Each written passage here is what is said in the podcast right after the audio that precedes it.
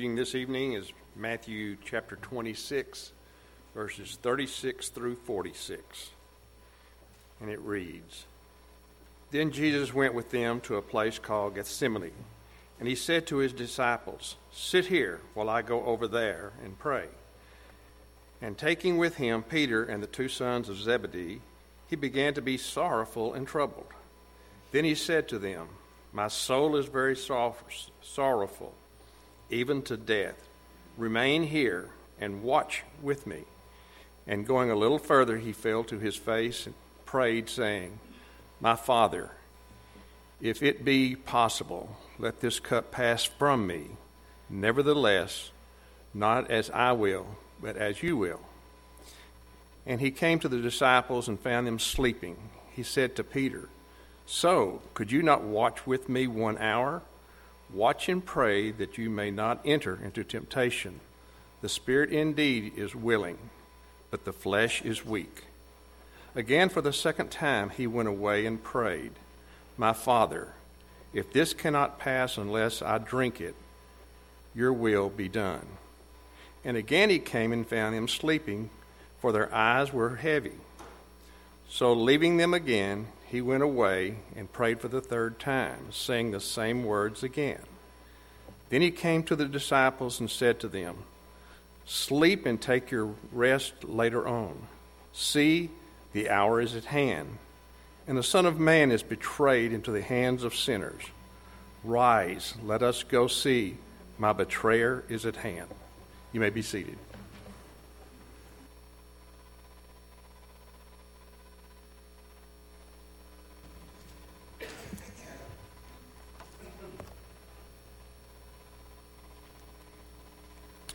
Well, I certainly want to thank you for being with us tonight. We're very grateful for your presence, as we always are.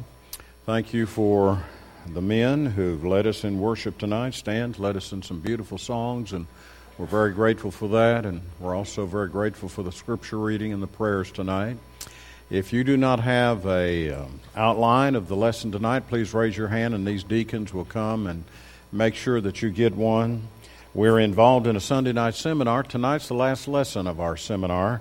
It's not that we've exhausted the subject of prayer, but we are going to conclude it tonight with this lesson about a very famous prayer of Jesus in the Garden of Gethsemane. And I think there's a lot of different ways to approach this subject, but uh, I've chosen to ask and answer five questions with regard to this garden and this particular prayer. You'll remember the setting of the scene, the prayer itself, uh, Jesus had left the upper room and he goes to the garden with the apostles. It was going to be a sleepless night. The first part of the night would not be conducive for sleep, but the second part of the night, the enemies of the Lord simply would not allow it. He would be up the whole time. As they were crossing over the Kidron Valley, Mark tells us a little bit about what they were discussing. And as you turn to Mark chapter 14, there you see a very familiar passage, but this is, these are some of the things that were being discussed as they were on their way to the garden. In verse 26, and when they had sung a hymn, they went out to the Mount of Olives. Jesus said to them, You will all fall away, for it is written, I will strike the shepherd, and the sheep will be scattered. Verse 28. But after I'm raised up, I will go before you to Galilee. Peter said, Even though they all fall away, I will not. Jesus said to him, Truly I tell you, this very night, before the rooster crows twice, you will deny me three times. But he said emphatically, If I must die with you, I will not deny you. And they all said the same. That discussion was going on while they were traveling from the upper room to the garden. Now, the garden which we're talking about tonight was a familiar place to the Lord and for Him to pray. The garden itself is called a wine press or oil press, and that's what the word Gethsemane means. Gethsemane is, is transliterated. The actual word means oil press. And evidently, someone had uh, a oil press there as they would press the olive oils from the olive trees and, and get the fruit of the trees. If you went there today, you would go to a little garden, and there would be the very, very old, gnarly trees that were there, and your tour guide would tell you These are the trees that Jesus stood under and kneeled under to pray. They're very old at the time. History tells us that the Roman army came and cut all the trees down for the besieging of the city of Jerusalem. So the trees that are there now, though very old, would not be the trees that Jesus uh, knelt under as he would pray on this occasion. He left the eight on the outside. He went further into the garden, and then he left the three there and went further still into the garden. By this time, Matthew tells us that he was deeply distressed and uh, was very concerned about um, these particular matters. And uh, he says he was uh, distressed even to the point of death. And he uh, encourages them to pray. He comes back and he finds that they're sleeping. Mark uh, offers us sort of a, a statement that Jesus made in that instance when he says, Now, couldn't you watch just for one hour? And so he goes back and prays again and comes back and finds them sleeping once again. Then he goes back a third time into the garden and prays. And it's this prayer that we want to study tonight. And I want to ask five questions with regard to the prayer. And I'll use the scriptures to answer these particular questions. And that'll be the way that we'll approach this prayer. Now, we have looked at different prayers in our Sunday night seminars. We've looked at Old Testament prayers, we've looked at New Testament prayers. We've looked at the content of these prayers and the uh, format of them. We've tried to examine them in every way that we possibly can to glean as much as we possibly can. Tonight I'm going to look at this prayer just a little bit differently. I'm going to ask these five questions which you have on your, um, your notes and in turn try to answer them by means of the Scripture. And the first question that we ask is when? And we find that it was a time of great distress for the Lord. I think it's somewhat ironic that the place would be called Gethsemane, oil press, because it was a time of great pressure and distress upon the life of Jesus. It tells us in Matthew 26 and 38 Then he said to them, My soul is very sorrowful, even to death. Remain here and watch with me. And so it's very clear that Jesus was facing the suffering that would go along with not only the trial of uh, himself, but also the, the cross looming off into the very near future. There was a great deal of distress there, distress over the fact that he realizes that he would be separated from the blessings of God, that he was dying for the sins of the world, the sin bearer of the world. Not that he was guilty of sin, but that he was dying for the sins and paying the price for the sins of the world. And it was a distressful time. Luke talks about the fact that uh, sweat was like great drops of blood, showing the distress of the occasion with which he prays. Have you ever felt that way? Have you ever felt filled with a great deal of distress? Well, the Bible tells us that Jesus felt that way. In the book of Hebrews, Hebrews chapter 4, I'd like to notice this particular passage with you. And maybe it'll help us with regard to our prayers when we pray to God. And I'm looking at about verse 11. But the passage that I have in mind, verse 14 and 15, let me start there. Since then, we have a great high priest who has passed through the heavens, Jesus, the Son of God. Let us hold fast our confession. For we do not have a high priest who is unable to sympathize with our weaknesses, but one who, in every respect, has been tempted as we are yet without sin. Now, I take comfort from a passage such as that because the passage is telling me Jesus understands what I have to go through. Jesus was going through a great deal of distress. It was a time of great pressure, a time of great distress with regard to the work and the purpose of God and the will of Christ. And so he faces that time. So he understands. And I know that you may feel that way sometimes. I felt that way sometimes where there was a great deal of stress and trial in life, and that's the time that we should go to God the Father. I came across this passage in the pages of the Old Testament. It's in Psalm 42, and I'd like to spend just a moment studying it with you. I'd like to spend a lot of time on this great psalm, but I'll not be able to spend a, a great deal of time. But it's a psalm that helps us understand in moments of trial, in moments of distress, to whom should we turn? Jesus turned to God and we should turn to God. Psalm 42. Now, here the psalmist is under great distress. As a deer pants for flowing streams, so pants my soul for you, O God. Now, why did, would he express it that way? As the deer is panting. Why would the deer be panting?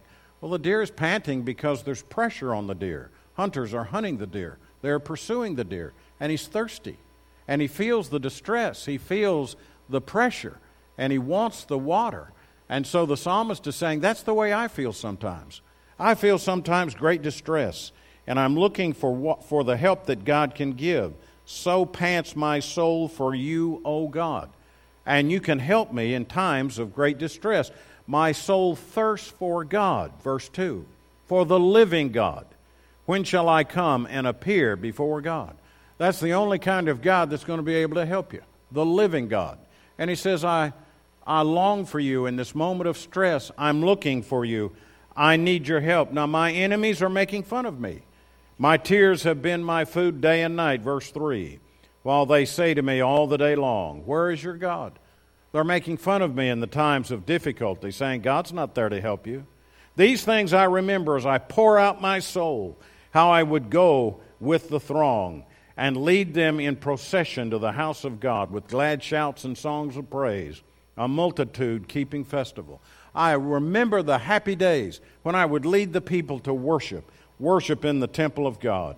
But these are troubling times. My soul is cast down within me, verse 6 Therefore I remember you from the land of Jordan and from Hermon and Mount Mizar.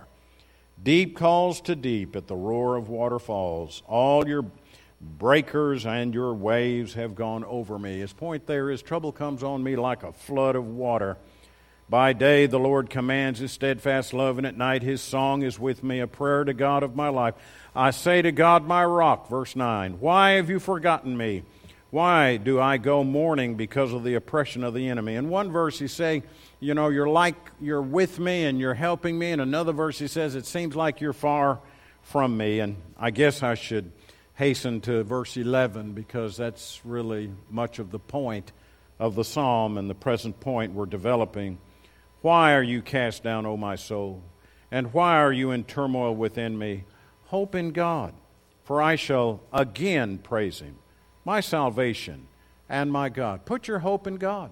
Put your hope and trust and confidence in God in times of distress. And that's what I see Jesus doing. He goes to this little garden. He's left the disciples. He goes in further. He leaves the three, goes in deeper into the garden, and prays.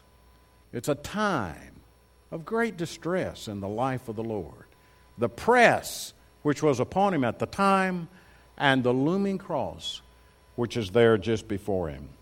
Let me spend another point talking about where this garden was. It was a place of great disappointment. Uh, he asked his disciples to keep watch. Um, the point that I think is being given to us in Matthew chapter 26 and the verse, verse 38 particularly, that could be translated, pray with me. Then he said to him, My soul is very sorrowful into death. Remain here and watch with me. Or it might have been translated, pray with me. What is he looking for? He's looking for companionship. I want you to pray with me. I want you to watch with me. Maybe watch is the right translation there. Perhaps prayer is the right translation there. And if you'll notice the disappointment and the time of disappointment, uh, this was a great time of disappointment in the life of the Lord. And I can think of several just right off the top of my head as to why it was so disappointing to Jesus. One of them would betray him. He's already told Peter, he said, Now you're going to deny me. Peter, even though he's talked about the kingdom of God being a spiritual kingdom, would take a sword and try to defend him, thinking that the kingdom and the Lord could be defended by a sword, and cut off the servant of the high priest's ear. It's a time of great disappointment for the Lord. Verse 56 of our passage tonight, Matthew chapter 26, you'll notice what it says at the end of that passage. But all this has taken place that the scriptures of the prophets might be fulfilled. Then all the disciples left him and fled. It's a time of disappointment. Do you know what will happen? People will disappoint you. There'll be times when you're counting on them and they will disappoint you, but God will never disappoint you. You can always count on God. The question for consideration is uh, the question of where. It is a place of great disappointment when I look at the prayer in the garden in which Jesus is praying on this occasion. But I want to hurry to another point that we have before us, and that is the matter Jesus prayed how. And that is much of what we want to learn tonight. Jesus prayed submissively.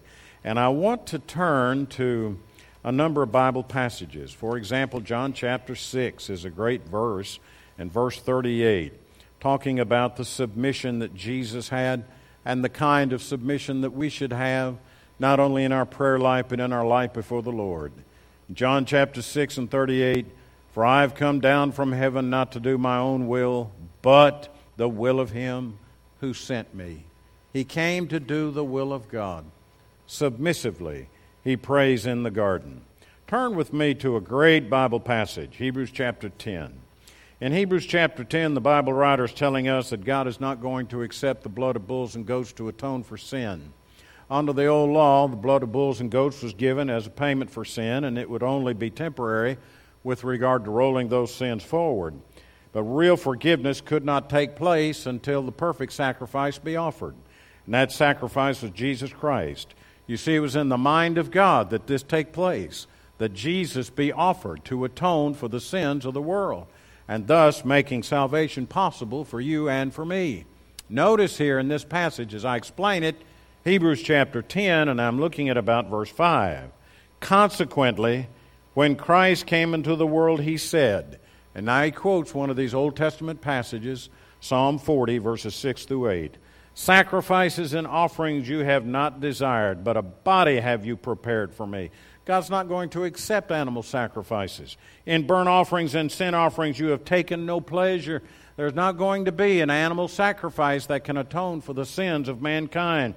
Then I said, Behold, I've come to do your will, O God. You see the submissive element there? As it is written of me in the scroll of the book. With regard to the law, he's talking about, when he said above, You have neither desired nor taken pleasure in sacrifices and offerings, and burnt offerings and sin offerings. These are offered according to the law. Then he added, Behold, I've come to do your will. There's that element of faith again and submission. He does away with the first, that's the first law, in order to establish the second, that's the New Testament law. And by that will, we have been sanctified through the offering of the body of Jesus Christ once for all. And it's making the point that Jesus doesn't have to die over and over again. Jesus died once for all. So when that sacrifice was made, that was all the sacrifice that was needed when Jesus gave his life. Submission. Old Testament prophecy in Psalms was saying, that's what this Bible writer is teaching us, there's going to be one who would come who would willingly submit to God and His will throughout His perfect life, and that would be taken as the sacrifice for the sins of the world. so you and I have hope for obtaining eternal life tonight. Now, that submission is the point. Where is this place? How did he pray? He prayed submissively. He would tell his disciples, Our Father which art in heaven, Hallowed be thy name, thy will be done on earth as it is in heaven. Matthew chapter 6 and verse 10. He's teaching the disciples. Pray submissively. Pray that God's will be done. he does the same thing here, and I think we should spend a certain amount of time talking about this in Matthew chapter 26, our passage tonight, and particularly verse 39. For in that passage, he says, and going a little further, he fell on his face and prayed, saying, My Father, if it be possible, let this cup pass from me. Nevertheless, not as I will, but as you will. I think the submissive attitude of Jesus in the matter of prayer is a lesson for us all. I think he came, it was prophesied about his submissive attitude, that he would perfectly do the will of God, making himself the perfect sacrifice for the sins of mankind. He teaches others to be submissive to the will of God, and he is himself submissive. And I submit to you that the ropes which bound the Savior were not what was holding him there in captivity, but it was the will of God that was holding him there. It was doing God's will, is why he is there. There are no ropes that could have bound the Son of God. Are there no armies that could have prevented him from uh, doing whatever he wanted to do? He tells Pilate that if he wanted to, he could bring legions down to help him and support him. But it's the will of God that's binding him. It's the will of God that's keeping him. Why? Because he's submissive to the will of God. Is there not a lesson for you and me tonight in being submissive to God's will? Indeed, there is. And it may be the cry and the need of the hour is greater submissiveness to the will of God. And whatever God answers and however God answers our prayers, let it be God's divine will. May we say, as Jesus did in this remarkable prayer, Not my will, but thine be done. Not only is it a time of great distress, a time of great disappointment upon the, the Savior, a time of submissiveness, but this occasion really only has one purpose. the occasion that we're studying tonight, the purpose is prayer. He says in verse 36 of our verse, Then Jesus went with them to a place called Gethsemane and he said to his disciples, Sit here while I go over there and pray. Now, I can remember very well a passage in Luke chapter 18 and verse 1 that to me um, is very remarkable. And then he told them a parable to the effect that they ought always to pray and not lose heart. They should always be people of prayer.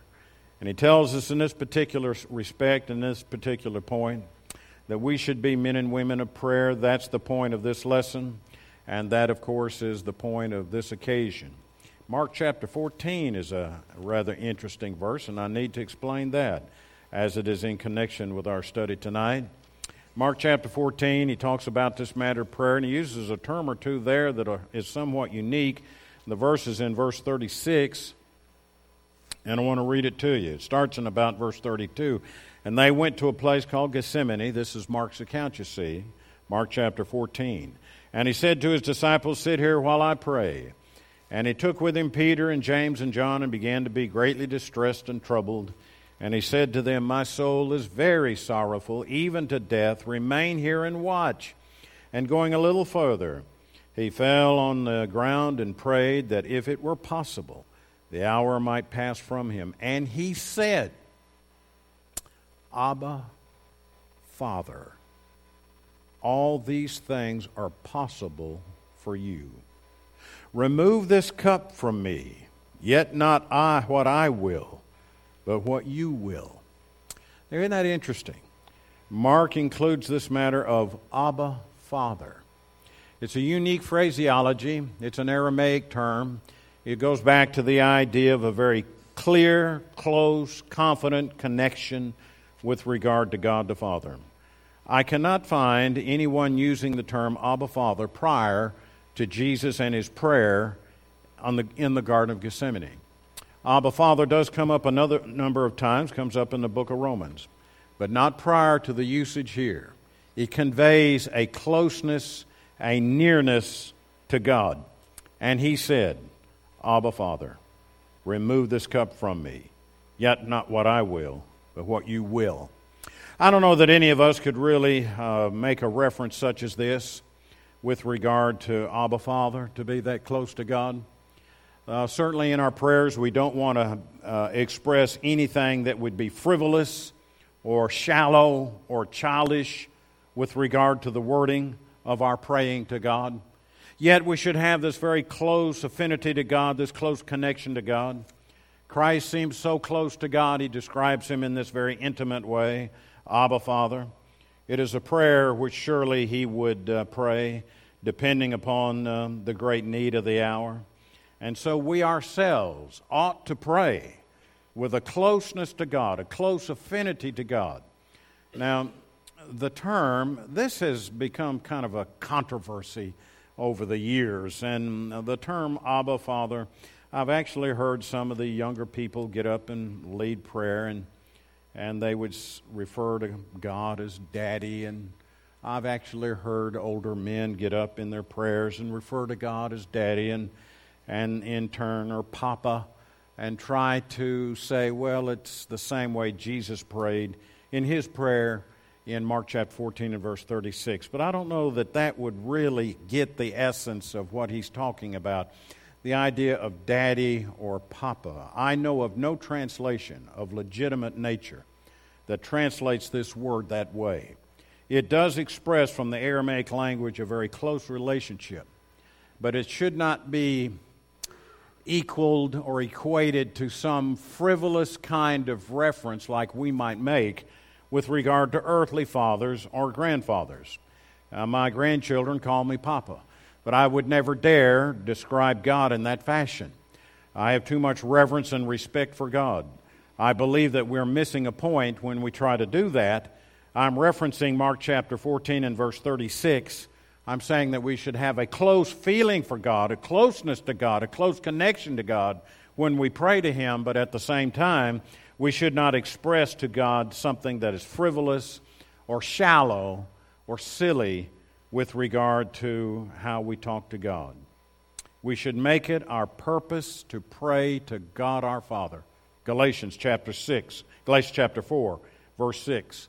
Philippians chapter 4, also verse 6 but we should never approach him in a shallow, frivolous kind of way. And I wanted to discuss that. What is the purpose? The purpose is to pray. The purpose is to pray in times of difficulty, in times of stormy life and weather in life. And that's what you see him doing here.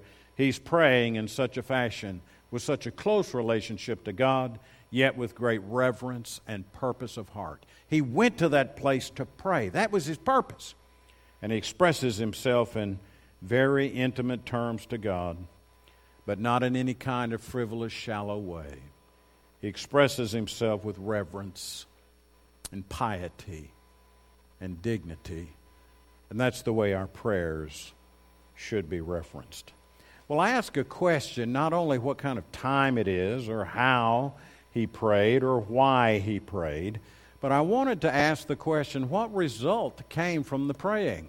And I think we'd really miss out a little bit here if we didn't talk a little bit about that particular matter. And naturally, I think the Hebrew writer had this incident in mind when he was talking in Hebrews chapter 5 and verse 7 about the praying of Jesus. And I, will read that passage to you, and uh, I think it's a very interesting and telling one, especially with our subject tonight. In the days of his flesh, referring to Jesus, Jesus offered up prayers and supplications with loud cries and tears to him who was able to save him from death, and he was heard because of his reverence. And so the idea of Jesus praying on that occasion, Hebrews chapter 5 and verse 7, certainly is uh, a point that is made that God heard his prayer. God heard his prayer, and God. Uh, uh, did so because of his reverence. Now, you might ask the question with regard to the matter of result well, why didn't God just take away the problem of the cross? Why didn't God just answer his problem and say, okay, we'll do without it this time? Or maybe we can come up with another way in order to save mankind from sin. Or, or maybe we can do something else besides you having to suffer and die on the cross like we had planned originally. But God didn't change his plan. And Jesus didn't come and ask God to change his plan. He said, Now, if this cup could pass from me, let it be so. But let your will be done and not mine. First of all, there was no other plan. There was no other way to do this. God had, under, had designed the perfect plan whereby the justice of God could be satisfied and the mercy of God could be satisfied. Paul's point in Romans chapter 3. There was no other plan, there's no other way. There's no other way whereby the justice of God could be met and satisfied with regard to the problem of sin and the guilt of sin, and yet at the same time, the love and mercy of God could be satisfied in wanting all people to be saved and to come to a knowledge of the truth. So there was no other plan to be devised. There was no other way by which this could be done. Then what was the result of the Lord's Prayer? The Hebrew writer said God heard him. God heard him and he was reverent in his prayer. Then what was the result of the prayer? Well, it was a matter of strengthening Jesus. And what a remarkable aspect about this prayer that we should consider. I ask that you turn to Luke chapter 22 and in Luke 22, particularly around verse 43, you have reference to this matter that we ought not to forget. And there appeared to him an angel from heaven, strengthening him. Verse 43. Well, the point of the passage is God did not take the cross away from him and the burden of the cross away from him, but he strengthened him through the prayer so that he could continue to do God's will as God wanted him to do it. The result of the prayer is that God heard him and that God answered his prayer in God's way.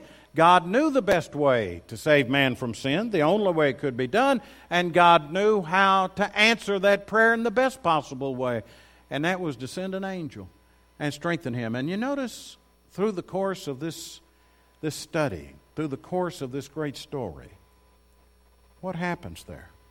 Notice in our passage back in Matthew chapter 26, after this prayer, you see it about verse 45 and 46. Then he came to the disciples and said to them, Matthew 26, Sleep and take your rest later on. See, the hour is at hand, and the Son of Man is betrayed into the hands of sinners. Rise, let us be going, and see, my betrayer's at hand. Now, I don't know if I'm saying this exactly right. I sometimes wrestle with the, the right expression and the right way to convey the concept of the idea, but as it comes across in the scriptures, Jesus seems to be saying, let's get on with it. Get up and let's go. Let's get on with it. Rise and let's go. My betrayer's coming, and those who are going to arrest me are here. Let's get on with it. And I don't want to be disrespectful in any possible way, but I believe the strengthening result which he received from the prayer in the garden now gives him the demeanor, the self control, the calm, whereby he goes through the mockery, he goes through the trials, he goes through the persecution, and they're amazed at how calm he is. In fact, he's the only one that is calm through the whole proceeding. Jesus. His calm Pilate says, Don't you know that I can decide your life and death? Don't you know that I'm deciding your case here? And he's amazed at how calm Jesus is. How did that come about? Jesus knows the great work and purpose that he's to be about, but he's also received strength as an answer to his prayer through a very difficult time. God heard him because of his reverence, and he strengthened him with that angel that came from heaven. And he's the only one through the whole scene that is calm and collective because he's been strengthened as an answer to his prayer. Is there not a lesson in that for you and me? Indeed, there is. There'll be times and difficulties in life when which I just don't know which way to turn. I, there are times that I go here or go there. Shall I do this or shall I do that? I don't know the exact answer and how it ought to be, but I know one thing. I can receive strength from God through His Word and in prayer. And when I go to our Heavenly Father in prayer, then surely I do everything that I possibly can do, and then I leave everything else up to Him and cast all my cares upon Him, for He cares for me. What an important and valuable lesson with regard to the matter of prayer. Matthew chapter 26, from one of the great prayers of all the Bible, Old or New Testament. Now, if you're not a child of God tonight, you really ought to become one. This ought to be sufficient motivation within itself to cause someone to say, Yes, I want the blessing of prayer. I want the benefit of prayer. I want to be able to go to our Heavenly Father in a close relationship to Him and pour my petitions out before Him. And as I do, ask for His help. One needs to repent of sin and confess his faith in Christ and be baptized into Christ for the remission of his sins. You and I study that considerably we talk about that regularly. We emphasize the importance of the gospel message be taught and the gospel message be proclaimed. and obeyed while we have the opportunity. And one of the great privileges is the avenue of prayer. Where would we be without prayer tonight? We are a people who believe in prayer, and you ought to be one of those people. You ought to be one of those who've been obedient to the gospel and enjoy this spiritual blessing of prayer. Now, I hope you'll do that tonight. Won't you come? While together we stand and while we